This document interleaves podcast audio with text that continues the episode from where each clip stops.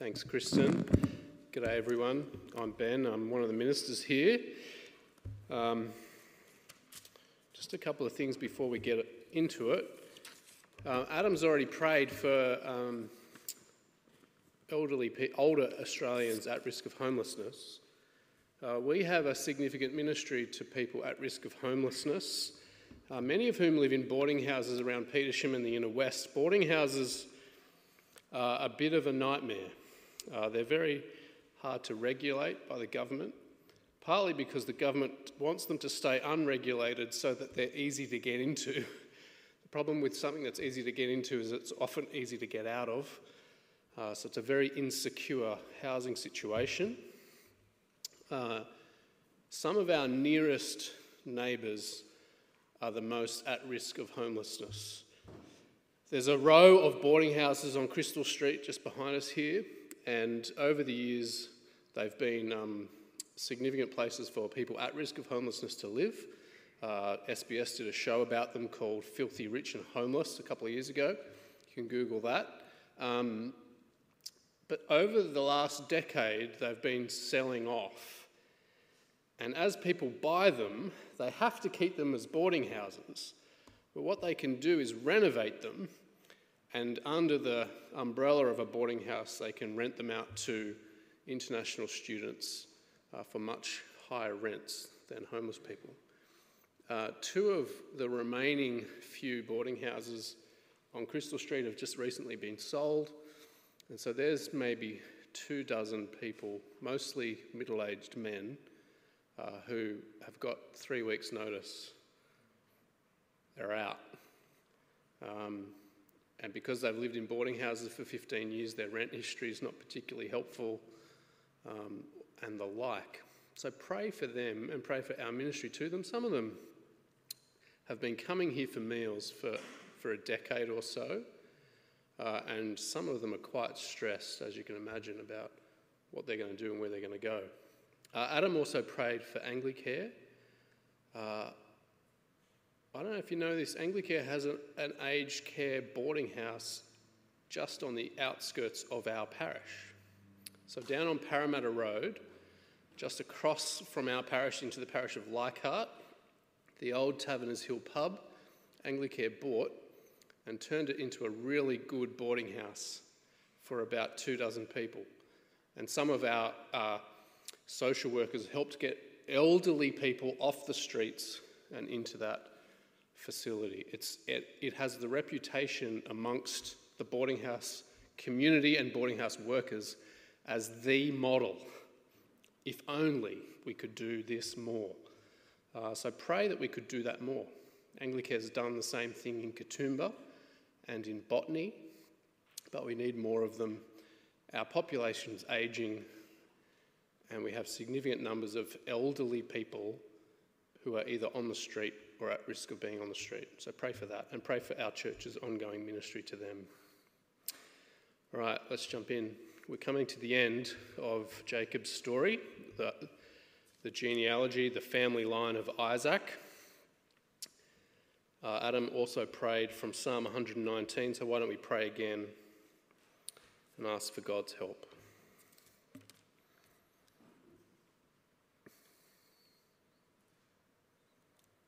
How sweet are your words to our taste, our Heavenly Father, sweeter than honey to our mouths. By your law we gain understanding and therefore hate every wrong path.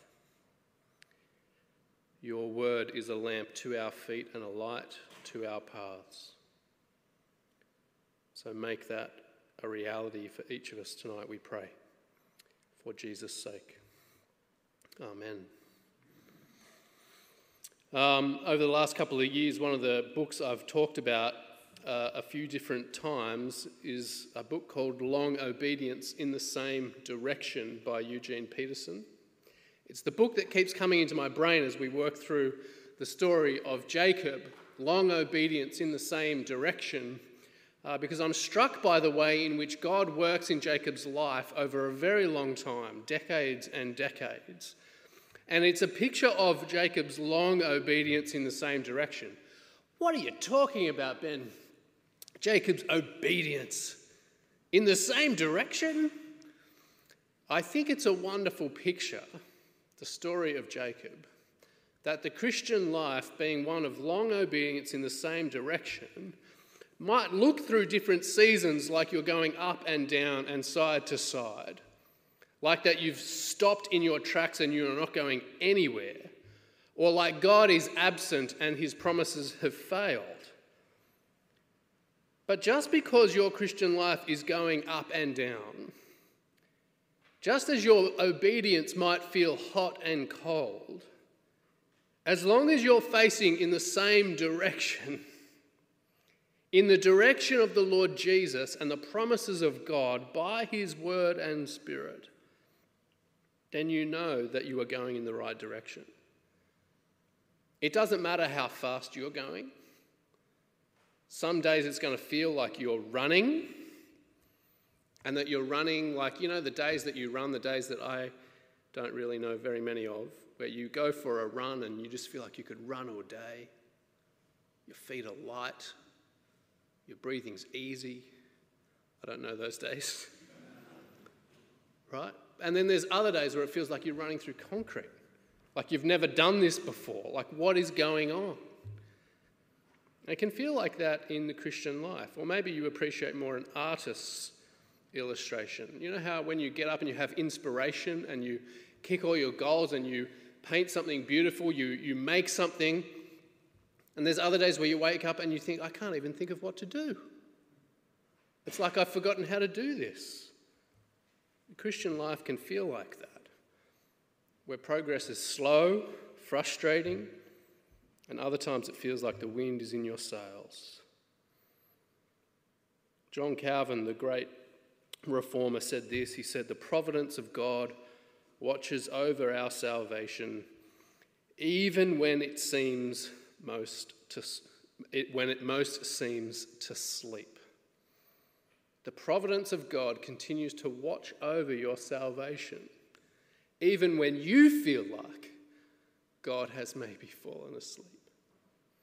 We finished uh, chapter thirty-four last week, and we noted that in that whole chapter, an awful, awful picture of human depravity and sin. God seems to be absent. He's not even mentioned. He's not called upon. He doesn't speak. He doesn't command or commend anything. God seems to be absent. He seems to be asleep. He seems to be forgetful of the promises that he has made to Abraham, Isaac, and Jacob, promises to keep his people and to restore the world by his grace. But the providence of God watches over our salvation even when it feels most asleep. And so at the end of that mess, with Jacob no, no doubt feeling like he is a failure, because he is, and like God is absent because of the evil and the mess that he finds himself in, at the end of that scene, where you can imagine Jacob throws up his hands and says, "Where is the faithful God? Where is the providential God who rules the world, the one who made promises to me, the one who said, I will keep you and bring you home? Where is he?" Well, the Christian life is about long obedience in the same direction. And it's persevering through the mess that Jacob then hears the voice of the Lord. So here's the thing we want to see tonight. Three things. That God speaks graciously. That Jacob responds with repentance and faith. And that God remains faithfully committed to his promises. That is such an important thing. And hopefully if we can cling to that at the end, we'll be better for being here tonight. Let's see those three things. God speaks. Pick it up with me at chapter thirty-five, verse one. "And God said to Jacob, Go up to Bethel and settle there and build an altar there to God who appeared to you when you were fleeing from your brother Esau." It's interesting that God speaks into this situation before Jacob called upon the Lord, before Jacob has made any movement towards God at all. God takes the initiative and he speaks to reveal himself, and later in the chapter to confirm his promises to Jacob. He calls on Jacob in the midst of that mess. Where are you, Lord? What are you doing? God says to Jacob, keep going. Finish what you started. Go to Bethel, where you were meant to go in the first place. Go to Bethel, the place that I promised to be with you at. Go to Bethel, the place where I said I would bring you to. Finish what you started. Keep going, Jacob. The call to Jacob in the midst of the mess, feeling like his family's failed, he's failed his family, and that God is missing. The call is, return to the Lord. Return to Bethel. Fulfill your vow and keep your allegiance to God. So Jacob responds, verse two. So Jacob said to his household and to all who were with him, get rid of the foreign gods you have with you and purify yourselves and change your clothes. Then come, let's go up to Bethel where I'll build an altar to God who answered me in the day of my distress and who has been with me wherever I have gone. So they gave Jacob all the foreign gods they had and the rings in their ears, and Jacob buried them under the oak at Shechem. Then they set out, and the terror of God fell on the towns all around them so that no one pursued them. Jacob responds because God has answered him in his darkest hour. That despite his failure, that his family has failed and he has failed his family, God has not abandoned him. And so the call to repentance and faith, the call to return to God, which is the call that remains on all of our lives and, and everyone in the world, to turn to the Lord away from sin and away from selfishness, to come back to the God who made us and loves us. That is the call that Jacob responds with, responds to, and calls his family to join him in. This collective act of repentance. And part of that repentance, turning back to the Lord and their allegiance to the God of all faithfulness, is to throw off all the things that continue to trip them up, to get rid of the idols that they've still got in their back pockets, to commit wholeheartedly, to have an undivided heart in their allegiance to the God of all faithfulness, to hold on to him and to not cling to the security that they're seeking in this world, but rather the security that's found in God's promises. What are the idols? Well, no doubt they've got plenty of idols from when they plundered Shechem and took all their statues and their wealth. Jacob says, get rid of it. We don't want the fruit of evil to be the thing that we're clinging to. Get rid of it. What were the other idols? Remember when they left Laban, Jacob's father-in-law? They stole his false gods, his idols. They stuck them in their saddlebags. Get rid of it. Don't cling to the things of this world. Don't cling to the false gods where you're seeking peace and security and comfort and wealth. Get rid of that and cling to God alone. I wonder if you can feel the sting of that charge to let go of the things of this world in which you, you might seek peace or comfort or security in order that you might cling to God alone. In his book, Counterfeit Gods, Tim Keller says this. He says, an idol is anything more important to you than God, anything that absorbs your heart and imagination more than God, anything you seek to give, seek to give you what only God can give you. Anything that is so central and essential to your life that should you lose it, your life would feel hardly worth living. We all have idols. Again, the great Calvin said, our hearts are idol factories. Things that we seek to cling to.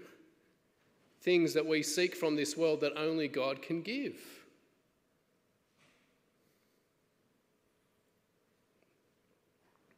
Jacob uses the same kind of language that the New Testament does about idols, to take them off, to change your clothes, to stop wearing the things that keep you from trusting in God. When the New Testament talks about what it is that we're to take off and what we're to put on, often it talks about those deep emotions or those desires of our hearts. They're the things that we need to root out and get rid of. Things like anger and rage and malice and lust and envy. And the reason I think that the New Testament talks about getting rid of those deep emotions and desires of our heart is because, again, as Tim Keller says, if you pull up the roots, if you pull up your emotions by their roots, you will often see that there's an idol attached to them. So you pull up the idol of envy, uh, the emotion of envy, and you see the idol of materialism attached to it. Pull up your anger, and what do you see? Maybe the idol of control attached to it. If you pull up your greed, you might see that money is attached to it. You pull up lust, and you see that you've made an idol out of sex. Coming through the great turmoil that they've lived through, Jacob says to his family of promise, get rid of anything else that you're seeking to cling to, that you're seeking peace or comfort or security in other than God. Let go of those things and cling to God alone. Let go of those things. Take them off so that we might go up to Bethel and worship God alone. That's their repentance and faith, and as they head towards Bethel in new allegiance and fresh, fresh faith in the God of all faithfulness, we see in verse eight almost an interruption to the story uh, as we're introduced to a new character, that of Deborah, Rebekah's nurse, uh, I, uh, Jacob's mother. And she died and was buried under the oak outside Bethel. It's like a little picture of the fact that the generation is changing, that we're heading to the end of this story, of this family line, and we're looking towards the future. There is change coming, generational change coming. And as we sit in that kind of transition period at the end of this family line, as they return to Bethel in the Promised Land and we see the family of promise established where God told them to go, God then speaks once more to confirm his promises that he remains faithfully committed to the promises he has made to Abraham, Isaac, and Jacob, his promise to fix the world ultimately through the Lord Jesus, to have his people in his place under his loving rule and care for his good purposes. Let's see what God says in verse nine. After Jacob returned from Padan Aram, God appeared to him and blessed him. God said to him, your name is Jacob, but you will no longer be called Jacob. Your name will be Israel. So he named him Israel. And God said to him, I am God Almighty. Be fruitful and increase in number. A nation and a community of nations will come from you, and kings will be among your descendants. The land I gave to Abraham and Isaac I also give to you, and I will give you this land, this land to your descendants after you. Then God went up from him at the place where he had talked with him. Jacob set up a stone pillar in the place where God had talked with him, and he poured out a drink offering on it. He also poured oil on it. Jacob called the place where God had talked with him Bethel. God recommits to his promises. He is faithfully committed to do what he said to Abraham, Isaac, and Jacob. The hope of the world still rests with this family of promise, the descendants of Abraham, Isaac, and Jacob. But did you notice as God recommits to be faithful to these promises, as he restates once again, be fruitful and multiply, I will give you this place. I will make a great nation out of you, people, place, and blessing. God makes those promises once again. But do you notice that he adds something to it? That not only will nations come from this family of promise, but kings to rule over God's kingdom forever. And the question that is in our mind is, who will be the one that will carry on the family line of blessing and through whom kings would come, who are ultimately tasked with crushing the serpent under his heel? And that question becomes even sharper as we get to the, towards the death of Isaac and the death of Rachel. Who will carry on this family line, the family blessing, the hope of the world? Pick it up with me at verse sixteen. Then they moved on from Bethel, and while they were still some distance from Ephrath, Rachel began to give birth and had great difficulty. And as she was having great difficulty in childbirth, the midwife said to her, "Don't despair, for you have another son." And as she breathed her last, for she was dying, she named her son Benoni, but his father named him Benjamin. And this isn't Jacob just being a husband and a father who doesn't listen. I think she said Benjamin. No, she said Benoni, son of my sorrow. And as Rachel, the beloved of Jacob, dies, and another son, the twelfth son, the twelfth tribe of Israel is born, Jacob says, "No, he is not son of my sorrow. He is son of my blessing. He is son of my favor. He is son of my strength."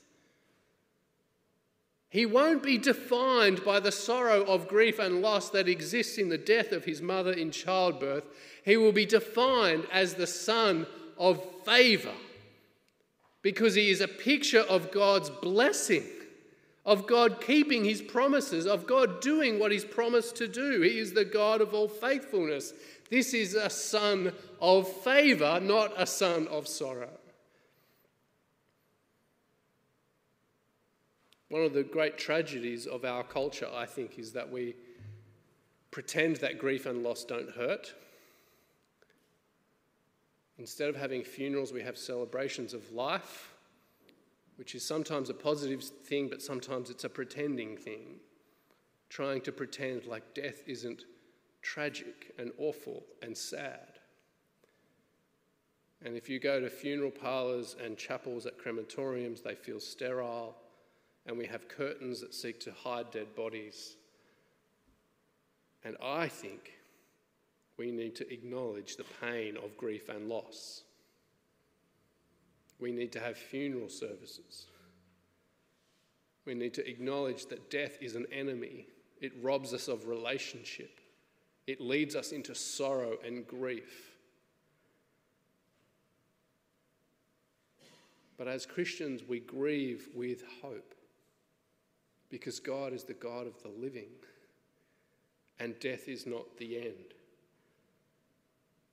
And what a remarkable thing for Jacob, who has gone through such turmoil and such hardship and such suffering and seen such evil.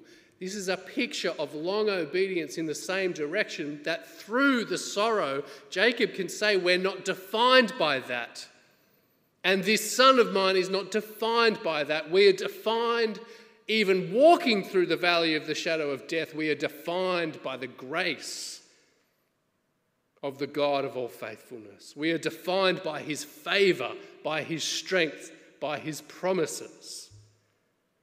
And that is what we will be known for, and that is what this son will be known by, not the sorrow of grief and loss, because that doesn't get the last word on the life of God's people.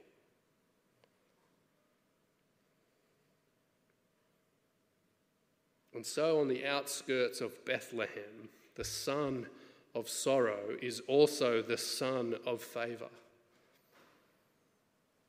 And we get to be those who grieve with hope. We get to be those who know that death doesn't get the last word. We get to be those who aren't defined by grief and loss and sorrow and hardship, but are defined by grace and favor and strength. because of the God of all faithfulness and the King who would come, the real son of sorrow, who is the son of favor, who would be born in Bethlehem.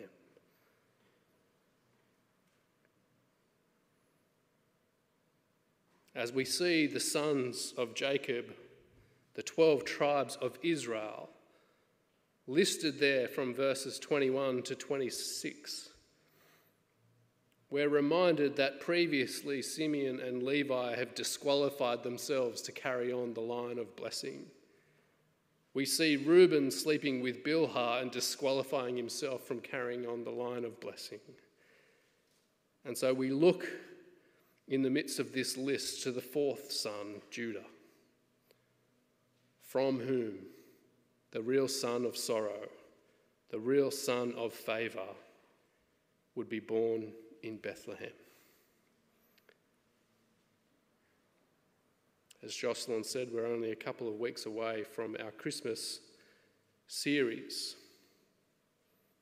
Do you remember what the angel says to Mary in Luke chapter one? You will conceive and give birth to a son, and you are to call him Jesus.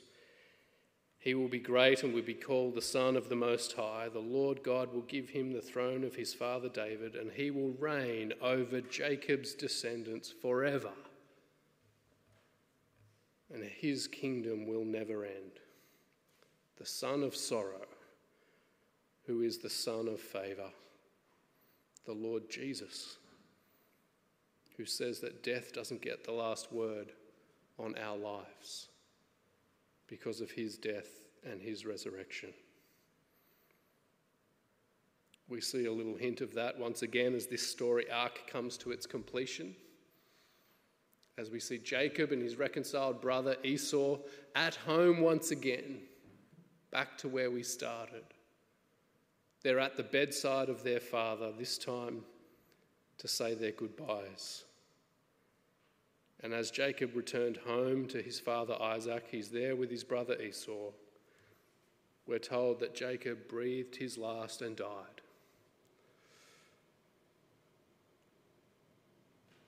He was gathered to his people, old and full of years.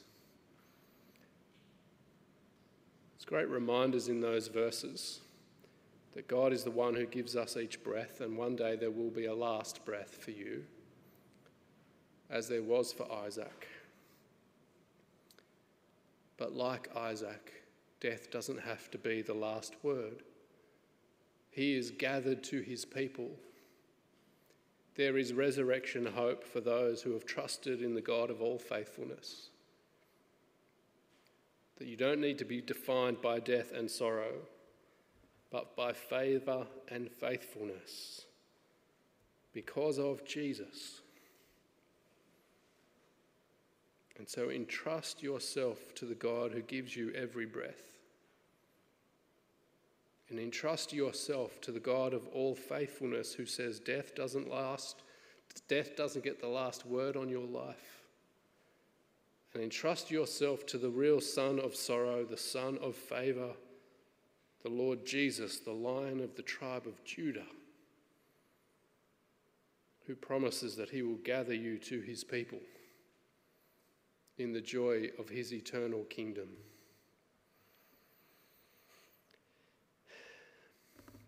Every year at Anzac Day, we sing the hymn, Abide with Me. As I deal with our local R S L sub-branch, I see people who have faced death, who have watched friends die, and whose lives are racked with guilt, and whose lives are racked with grief and trauma, who long to not be defined by the sorrow that they've seen and the sorrow that they feel. And maybe if I had a little more courage, I would yell out in the middle of our Anzac service in the town hall, you need to believe the words that you're singing. You need to believe that abiding in the Lord Jesus, remaining in his love and calling him to stay with you for long obedience in the same direction, is the way that our lives might not be defined by sorrow and grief, but by favour and faithfulness. And so as we finish, why don't we pray, and I'm going to read the words of Abide with Me.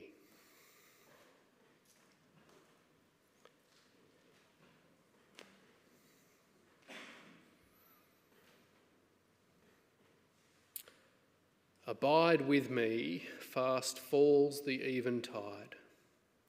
The darkness deepens, Lord, with me abide. When other helpers fail and comforts flee, help of the helpless, oh, abide with me. Swift to its close ebbs out life's little day. Earth's joys grow dim, its glories pass away. Change and decay in all around I see. O thou who changest not, abide with me. I need thy presence every passing hour. What but thy grace can foil the tempter's power? Who like thyself my guide and strength can be, through cloud and sunshine, O abide with me. I fear no foe, with thee at hand to bless. Ills have no weight and tears no bitterness. Where is death's sting? Where, grave, thy victory? I triumph still if thou abide with me. Hold thou thy cross before my closing eyes. Shine through the gloom and point me to the skies. Heaven's morning breaks and earth's vain shadows flee. In life, in death, O Lord, abide with me. Amen.